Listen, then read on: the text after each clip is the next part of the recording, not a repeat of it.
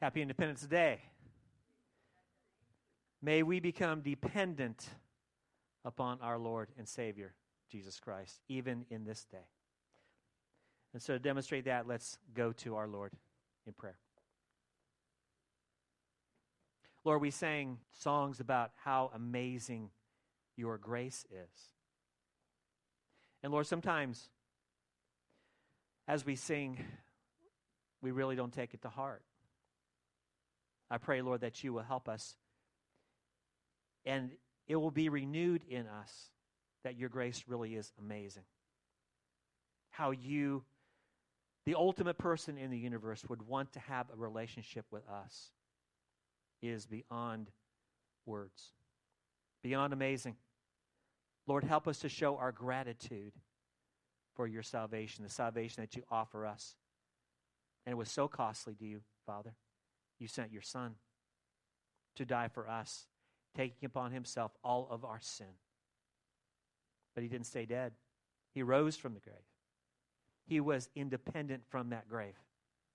And now, Father, he is with you at your right hand, interceding for us. So, Lord, I pray that today that you'll help us to understand as we um, kind of skirt around, as it were, uh, Deuteronomy today, that uh, we will get a right orientation toward your Torah, your law. Thank you, Lord, for these things. In Jesus' name, amen. Well, most of you know that I spent uh, a day or two in the Air Force. Um, but I also spent several years in the Ar- Virginia Army National Guard as well. I took part in what was called the Chaplain Candidate Program to expose those in the program what life would be like as a chaplain. Sort of like a try before you buy type thing, because the chaplaincy definitely is not for everybody. Now, part of the life of a chaplain is that he or she is not only a pastor, but also a member of the military required to do the things that every other military member does. Now, one of the skills that every soldier must learn well is land navigation, or land nav for short. A compass, a map, and knowing how to use both are vital to survive in combat situations. One must know where one is and where he or she is going in the field for obvious reasons. Now, part of the land nav training that I participated in involved breaking up into teams and competing to see who could navigate the land nav course the fastest. Now, as a second lieutenant, I was in charge of all these enlisted guys, and woe be it unto the team because I was terrible at land nav. I stunk at it, I failed miserably. And if I didn't have members on my team who knew what they were doing, we might still be out there. exactly, exactly. Even though I was former enlisted, okay, I could I got that for my credit. I have little understanding of land navigation, okay? I'll just put that out there. But one thing I did learn is that when following a map, one must orient it in the direction one is going. If going south, orient the map south. But if the map is oriented north when one is going south, he or she will be going in the wrong direction. Ask me how I know or just put in the GPS. you could do that nowadays. But when it comes to Deuteronomy, I'm afraid that for many of us, to include pastors, we have the wrong orientation. Somehow we've oriented our spiritual maps south, but we're going north. And that has resulted in a lot of, shall we say, unhealthy issues, not only regarding Deuteronomy, but in some measure, the entire Word of God.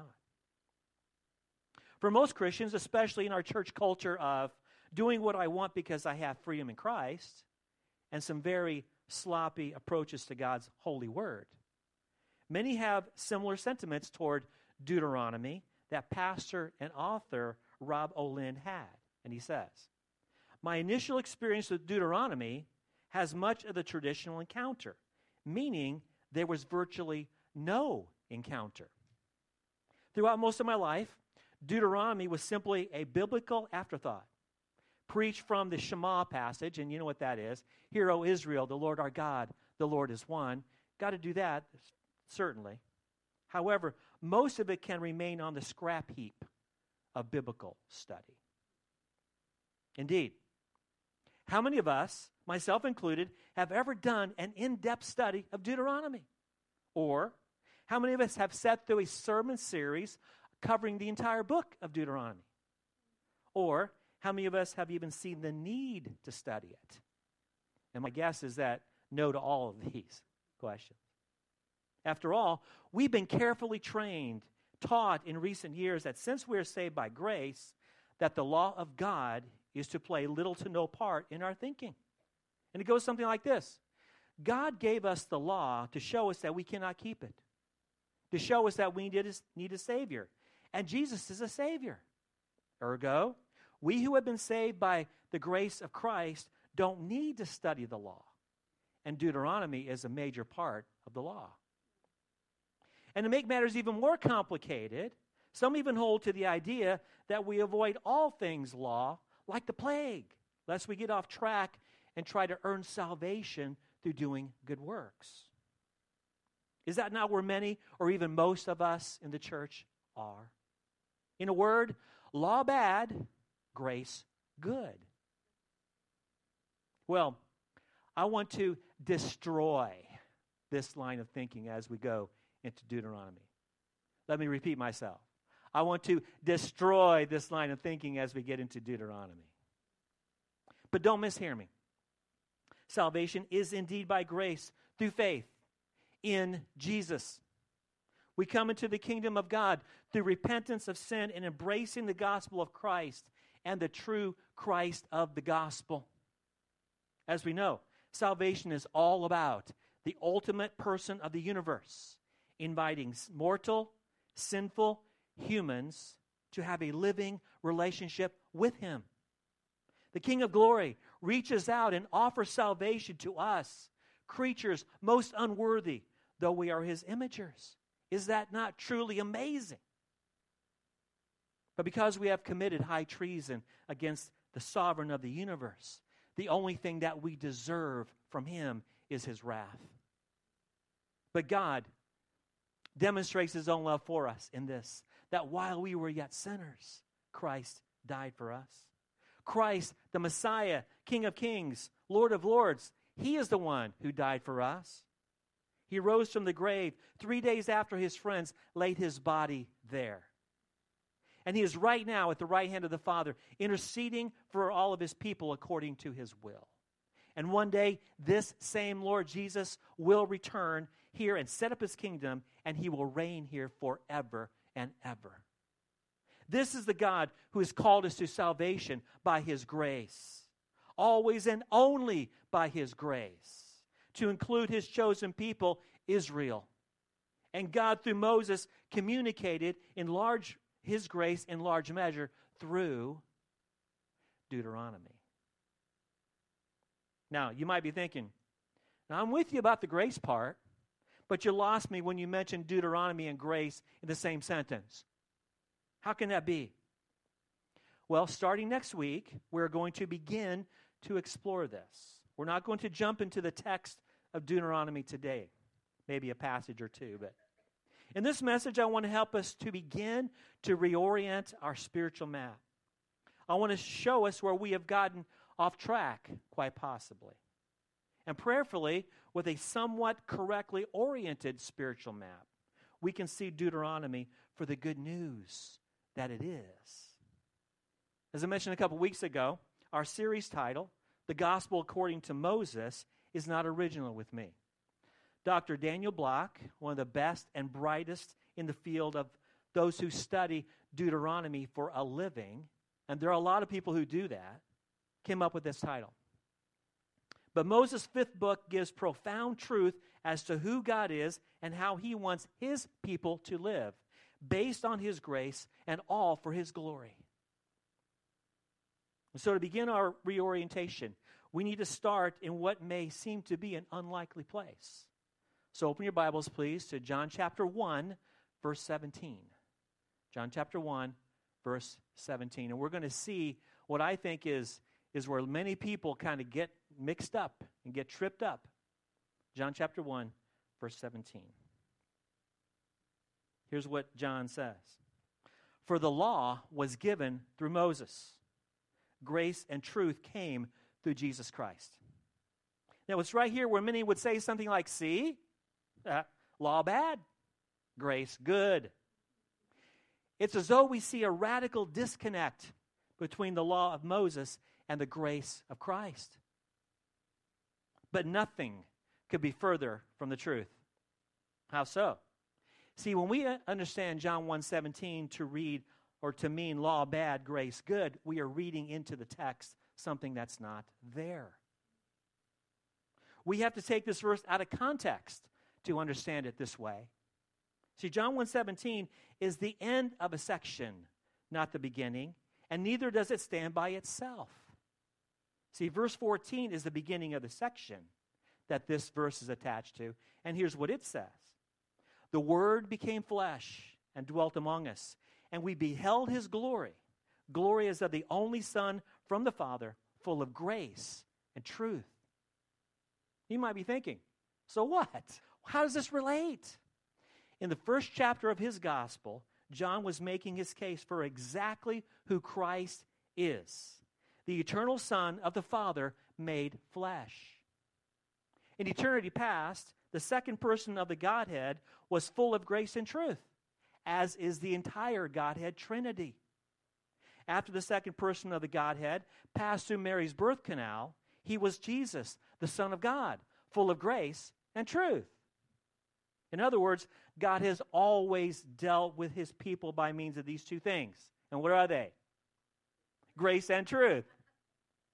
We can look at the flow of John's thought in this passage, John 1:17 like this. The law given by God's grace came through Moses. What a glorious thing. And now, how much more glorious is the demonstration of grace and truth through the second person of the Godhead made flesh. But here's the problem. Many people read John 1:17 as though there is an extra word in this passage, and that word is but. Many people read it like this: For the law was given through Moses, but grace and truth came through Jesus Christ. But as we see, if you're a careful Bible reader, you see that that word but is not there. Isn't that true? We will see this in a moment that God dealt with his people through the law of Moses by his grace and truth. The truth is, there is grace all over the place when it comes to Deuteronomy. But even though there is no but in John 1:17, many people have piled on and done their level best over the years to convince us of the disconnect that's not there. And it began almost from the get-go. You know, Satan is a master at scripture twisting. Did you know that? For example, a guy named Marcion, you may have heard of him. M A R C I O N, not M A R T I A N, right? He holds the title of the first heretic in church history. Wouldn't you love to have that title?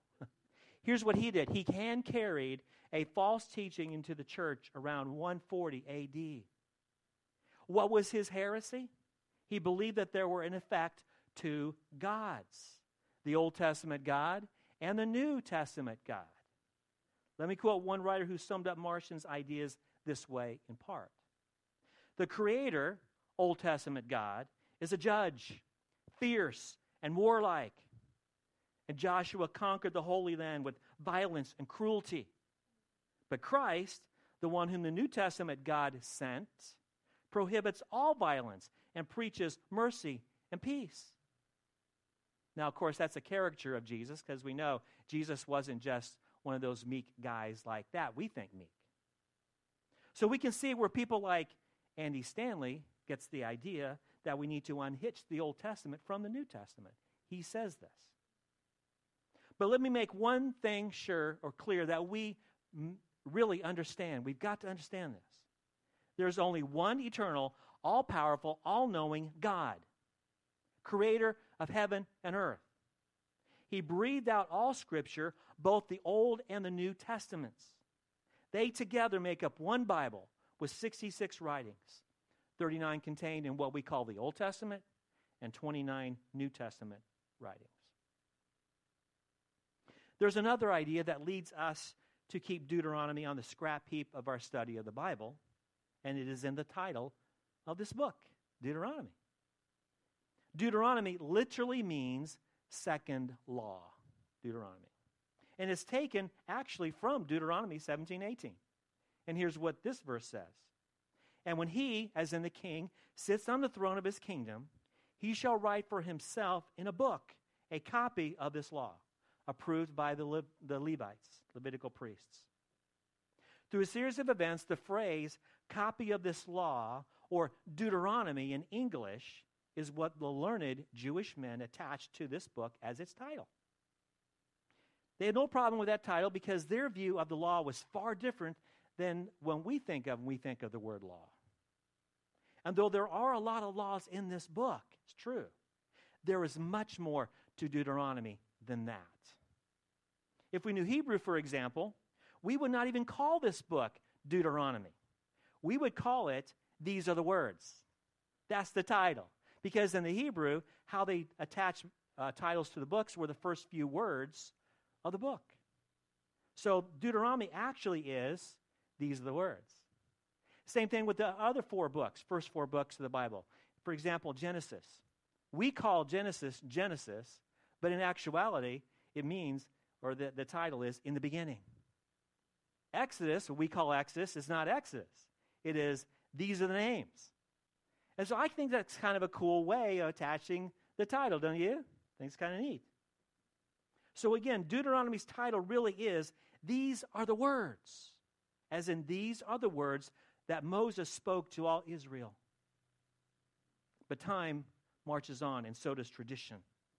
Every time that we see Deuteronomy, we tend to think that studying it is really nothing more than the rehashing of the law of Moses. So, why should we bother to study it? And some people, why even bother to read it? There's a, there's a third reason why we don't pay much attention to Deuteronomy, and it is the misunderstanding of the word law law. The Hebrew word is Torah. Now, most of us know what that is. But now, when this word is translated into, into English, we come up with the three letters L A W. So you tell me, what comes into your mind when you hear or read these words L or letters L A W? You know, we're talking about hard and fast rules with teeth, you know, list of regulations, get out of line and God will zap. In short, we tend to see Deuteronomy as 34 chapters of dusty accounts of legal briefs that apply to another country, another time, another place, another language. They have absolutely nothing to do with us. Isn't that the way we tend to look at it? But Torah means teaching, nothing more, Nothing less. That's what it means. As in God, through Moses, teaching his people how to live. So, really, it would be better to say the teaching of Moses rather than the law of Moses. As we discover, as we will discover, living according to Torah is really the best way to live. Let me give you just one example. It's been said that if everybody on the planet were to tell the truth, for just 24 hours, this world would cease to exist as we know it. I don't know about you, but I'm so weary of hearing lies that come from practically every information source. But one of God's ways, as we learn through Torah, is that we are to be honest with one another. The Torah teaches us that in large measure, speaking truth with one another is the way that we love our neighbor. How different is the world's definition of loving our neighbor? The world, in their Torah, air quotes, teaches us that we are to lie to our neighbor in order to spare their feelings. For me, I would much rather someone tell me the truth about myself rather than spare me feelings and tell me a lie about myself. Wouldn't you? So, Torah means teaching, teaching God's people how to live his ways. And by the way, Torah was given to God's elect. It was not given to the world, and we will see this as we go along. And let's not forget that all Scripture is breathed out by God to include Deuteronomy, all with equal origin and with equal authority. Moses' fifth book is every bit as inspired as the Gospel of John or Romans. You knew that, didn't you? Go like this. Yes, I knew that. So, what are we doing when we yawn at the thought of Deuteronomy? Do we not somehow see it as less inspired, less important than the rest of Holy Scripture?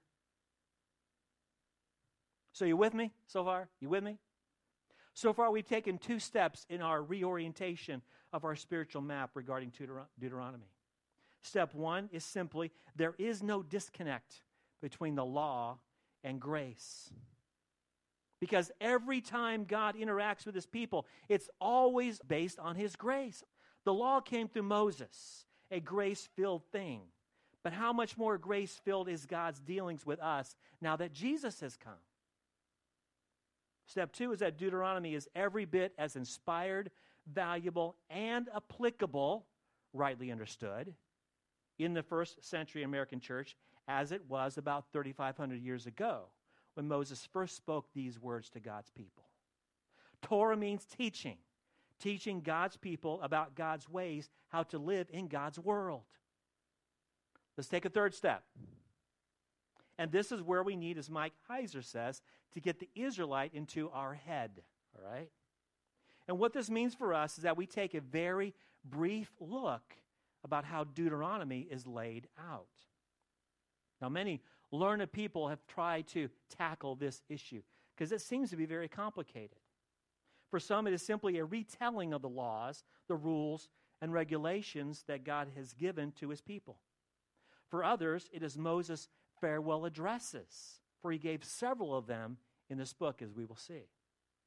For them, Deuteronomy records what amounts to several sermons that he told his people when he was 120 years old. His eye was undimmed and his vigor was unabated. Can you imagine being like that at 120 years old? I want to be like that when I grow up. But there have been some fairly recent discoveries which seem to change the entire way of how many now approach Deuteronomy.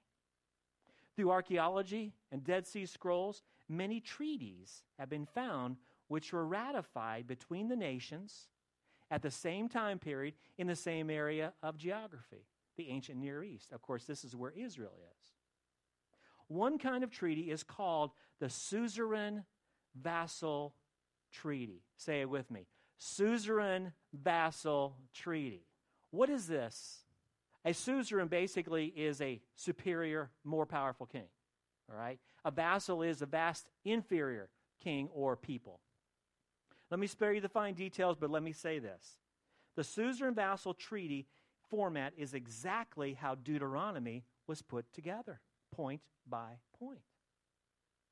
So let me simply list what the six parts are and then explain why they're important. The suzerain vassal treaty, again, which means an agreement made between the suzerain or superior king and the vassal, the inferior king or people, begins with a preamble. In other words, this is who we're, this is who the, the, the treaty is all about, these two parties. It's part one. Part two of the treaty tells of the relationship of their history, how they got to know one another, and where they are relationally. Part three is a list of what the suzerain, against uh, again, the superior king, requires of the vassal in order to make the treaty. The fourth part is listing how the suzerain will bless the vassals for their loyalty to the treaty and a list of curses if they don't. Part five is simply a listing of those who will witness the superior king entering into the treaty with the inferior party. And finally, arrangements are made to carry on the treaty, like instructions of where to place it and where both parties are to regularly read it to refresh themselves of their relationship with one another. And Deuteronomy fits all six of these parts. Isn't that amazing? Now, why is this important as we approach Deuteronomy? Was a couple of reasons. First, as Moses gave his sermons, the people knew what was going on. They knew that this was a suzerain vassal treaty. Yahweh was a suzerain, and he wanted to make, or in this case, renew the treaty with the nation of Israel, the vassals. Another feature of the suzerain vassal treaty was this part of the, what the suzerain was going to do was going to pledge his protection and provision for the vassal. In return for the privilege of living inside the borders of the land of the suzerain, the vassal pledged to be loyal to him. Loyal pledge. One of the results that usually went along with this kind of treaty was that if the vassal proved disloyal to the suzerain, the vassal lost the privilege of living in the land. This was the suzerain's land. It was also common that should the vassal become loyal again and turn back to the suzerain, they would regain the privilege of living in the land and all the benefits that go with that. We would call that what? Repentance. The suzerain would then restore their relationship. Again, for after all, this was the suzerain's land. And as we go through Deuteronomy, we're going to see all these things. The second reason why this is important this treaty wasn't a cold, dead contract. It was accompanied by an animal sacrifice where both parties touched blood. It was literally a blood covenant. I'm reminded in what Leviticus 17:11 says, where the Lord called the blood of the sacrifice a thing of life. He says the life of the flesh is in the blood.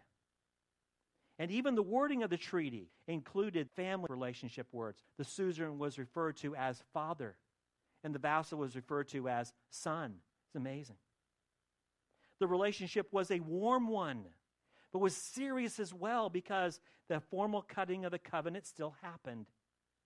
Animals were still divided in half, and both parties walked between the pieces. Again, sharing in the blood of the animal. And they were making this pledge if I break this covenant, may what was done to this animal be done to me. It's a lot, it's a lot more serious than just doing a, a, a contract, writing it down in triplicate. Cutting a covenant, though, was standard operating procedure in that day. It was not unique with God in Israel. Everybody did them. And so, what are we to make of all this? If Deuteronomy followed the standard suzerain vassal treaty, which I'm convinced is, is true here, what can we conclude? Two things grace and gospel. Grace and gospel. Well, how so? First, the treaty was done between parties that know one another. There was a desire on the part of both the suzerain and the vassal to have a relationship based on loyalty to one another. It's not a hard, cold contract. In the case of Yahweh making the covenant with Israel, it was indeed just that God doing the initiating, God making the first move. The nation of Israel was about to enter the land of the suzerain.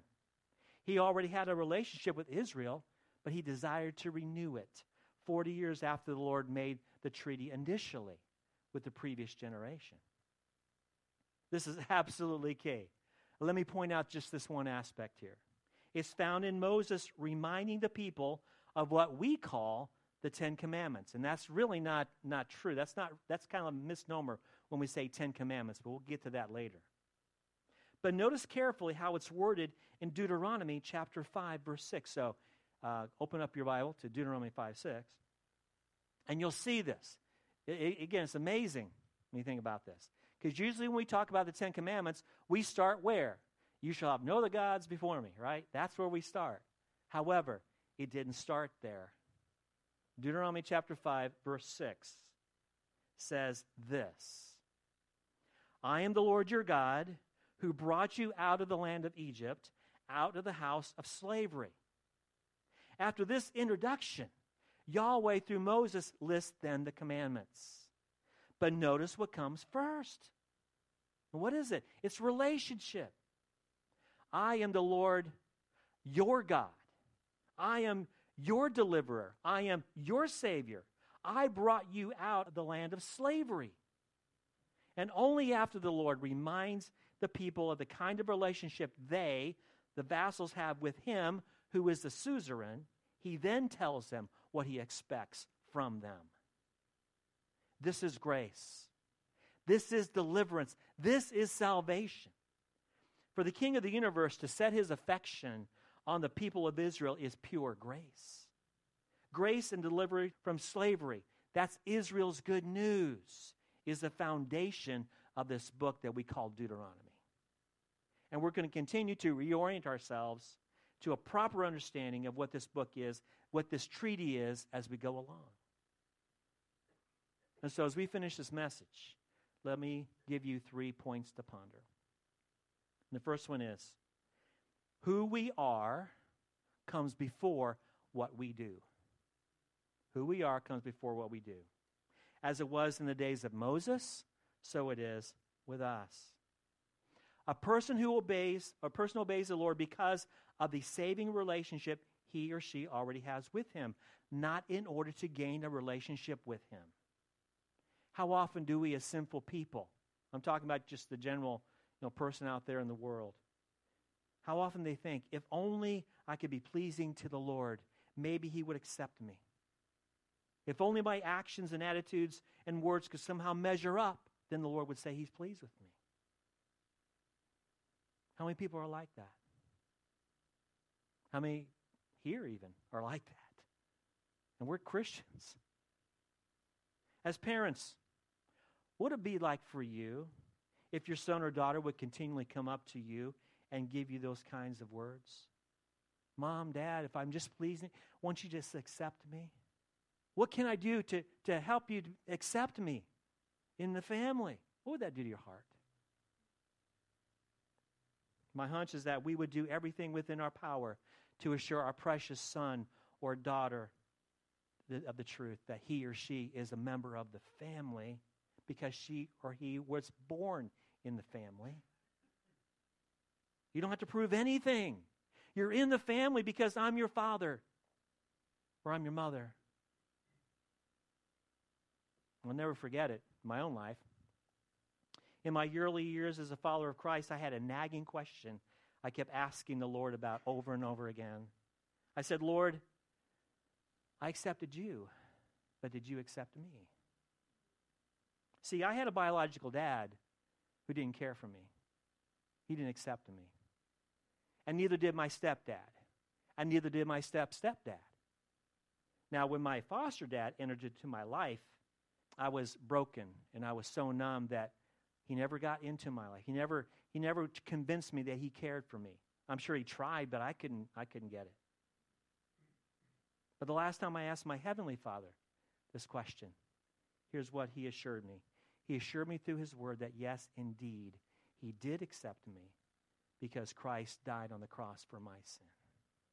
I'm accepted because I'm forgiven and I'm related to Christ through faith in him. And from that day on, I simply chose to believe the Lord about this issue, and I never looked back. And since that day, I've had no doubts. Why? Because I've chosen to believe what the Lord said to me about this through His Word. Now, this doesn't mean I haven't struggled with other areas of my life. A ton of sin, right? Can you identify with this? Tragically, for periods of time, I lived in rebellion against the Lord. But you know, his faithfulness and his love always drew me back to himself. And I say hallelujah to that. The point I want us to see is that what we do for the Lord is based on who we are as Christians. To say it another way, indicatives come before imperatives. Paul's letter to the Ephesians is a good example of what I'm talking about, the entire letter. Simply put, Ephesians 1 through 3 is an amazing section of where the Lord tells us of who we are as Christians. Identity is all important here. These are God's indicatives to his children. Again, his children. Accepted, adopted, forgiven, given new life, placed into the body of Christ, and so much more. These are spiritual facts of life that don't change. See, God's indicatives are directed toward his sons and daughters who are part of the family. That's just the way it is. And how we get into the family. We come into the family by repentance of sin and embracing the gospel of Christ. Then in Ephesians 4 through 6, Paul gives us many things to put into practice, precisely because we are children of God. And this is what's true about us, as he said in Ephesians 1 through 3. We are to preserve unity between one another as spiritual siblings. We are to exercise this. Exercise spiritual giftedness. Be filled with the Spirit. Engage in spiritual warfare. Maintain godly relationships. And so much more. See, these are God's imperatives given to his children. And again, his children. Do these things, Paul says, because the Lord has delivered you, because you're in the family of God, because you're saved by grace. And now live out the grace that God has worked in you. It's the same way with the sons and daughters of Israel as Moses speaks to them. Because the Lord delivered them, He saved them, He gave them freedom from their slavery. And therefore, with gratitude, they, the vassals, were to loyally serve the suzerain, Yahweh. Second point to ponder flows from the first. God saved his people, plural, to be his people. Israel was to live their lives together as God's covenant people. God's people living in God's land, in God's presence, to show the world around them that God's ways are a far superior way to live. God's people live in the light, the nations live in darkness. And by the way, God set his people right in the middle of all kinds of hostile territory, all kinds of nations who had their own gods, and they were real. They were real. And they, Israel, was to make their witness attractive to the nations. That's why God set them there. In other words, God's covenant people were to show a witness to the nations around them of what life is like to have Yahweh as their God.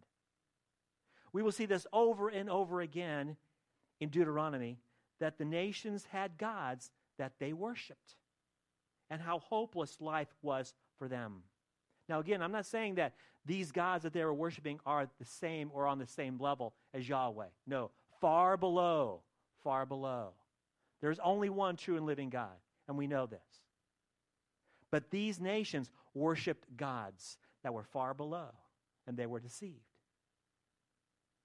How hopeless life was for them is a far inferior way of life compared to living under the lordship of the true and living God. His name is Yahweh.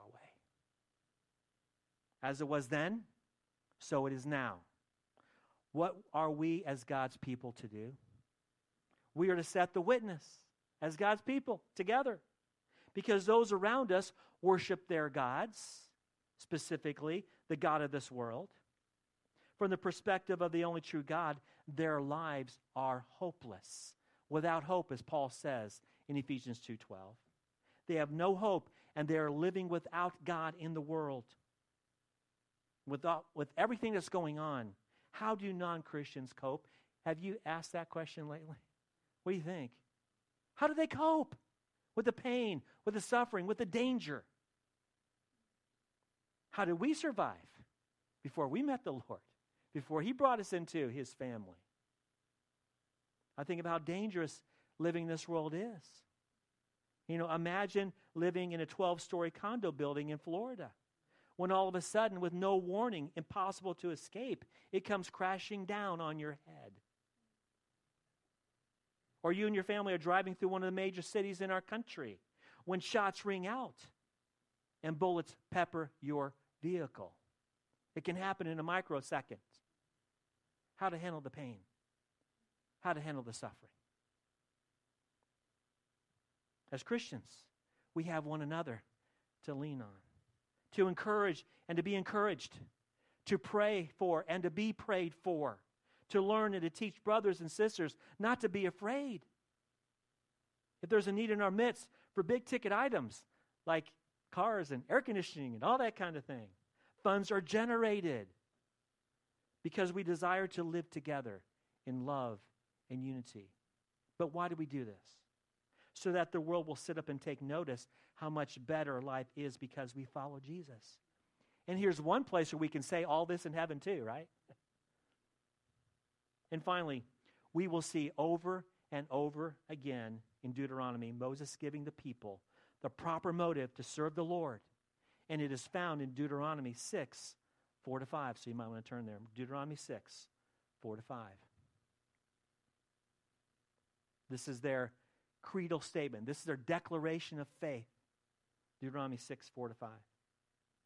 Hear, O Israel, the Lord our God, the Lord is one. Then what does he say? You shall love the Lord your God with all your heart, with all your soul, and with all your might. Love the Lord. But we might be thinking, you know, I thought love was the hallmark of New Testament living. It is, but it is also the hallmark of Old Testament living in the sight of God. The Old Covenant, love. Law, love. Rules, love. Judgment, love. With the foundation of love and grace and truth. Josh Harris was a pioneer of the so called Christian purity movement. He wrote the book, I Kissed Dating Goodbye, which helped thousands, if not millions, of young Christians to simply follow the Lord when it comes to opposite sex relationships. In his younger days, Josh would spend his time discipling himself or disciplining himself as well and encouraging others to stay pure until marriage.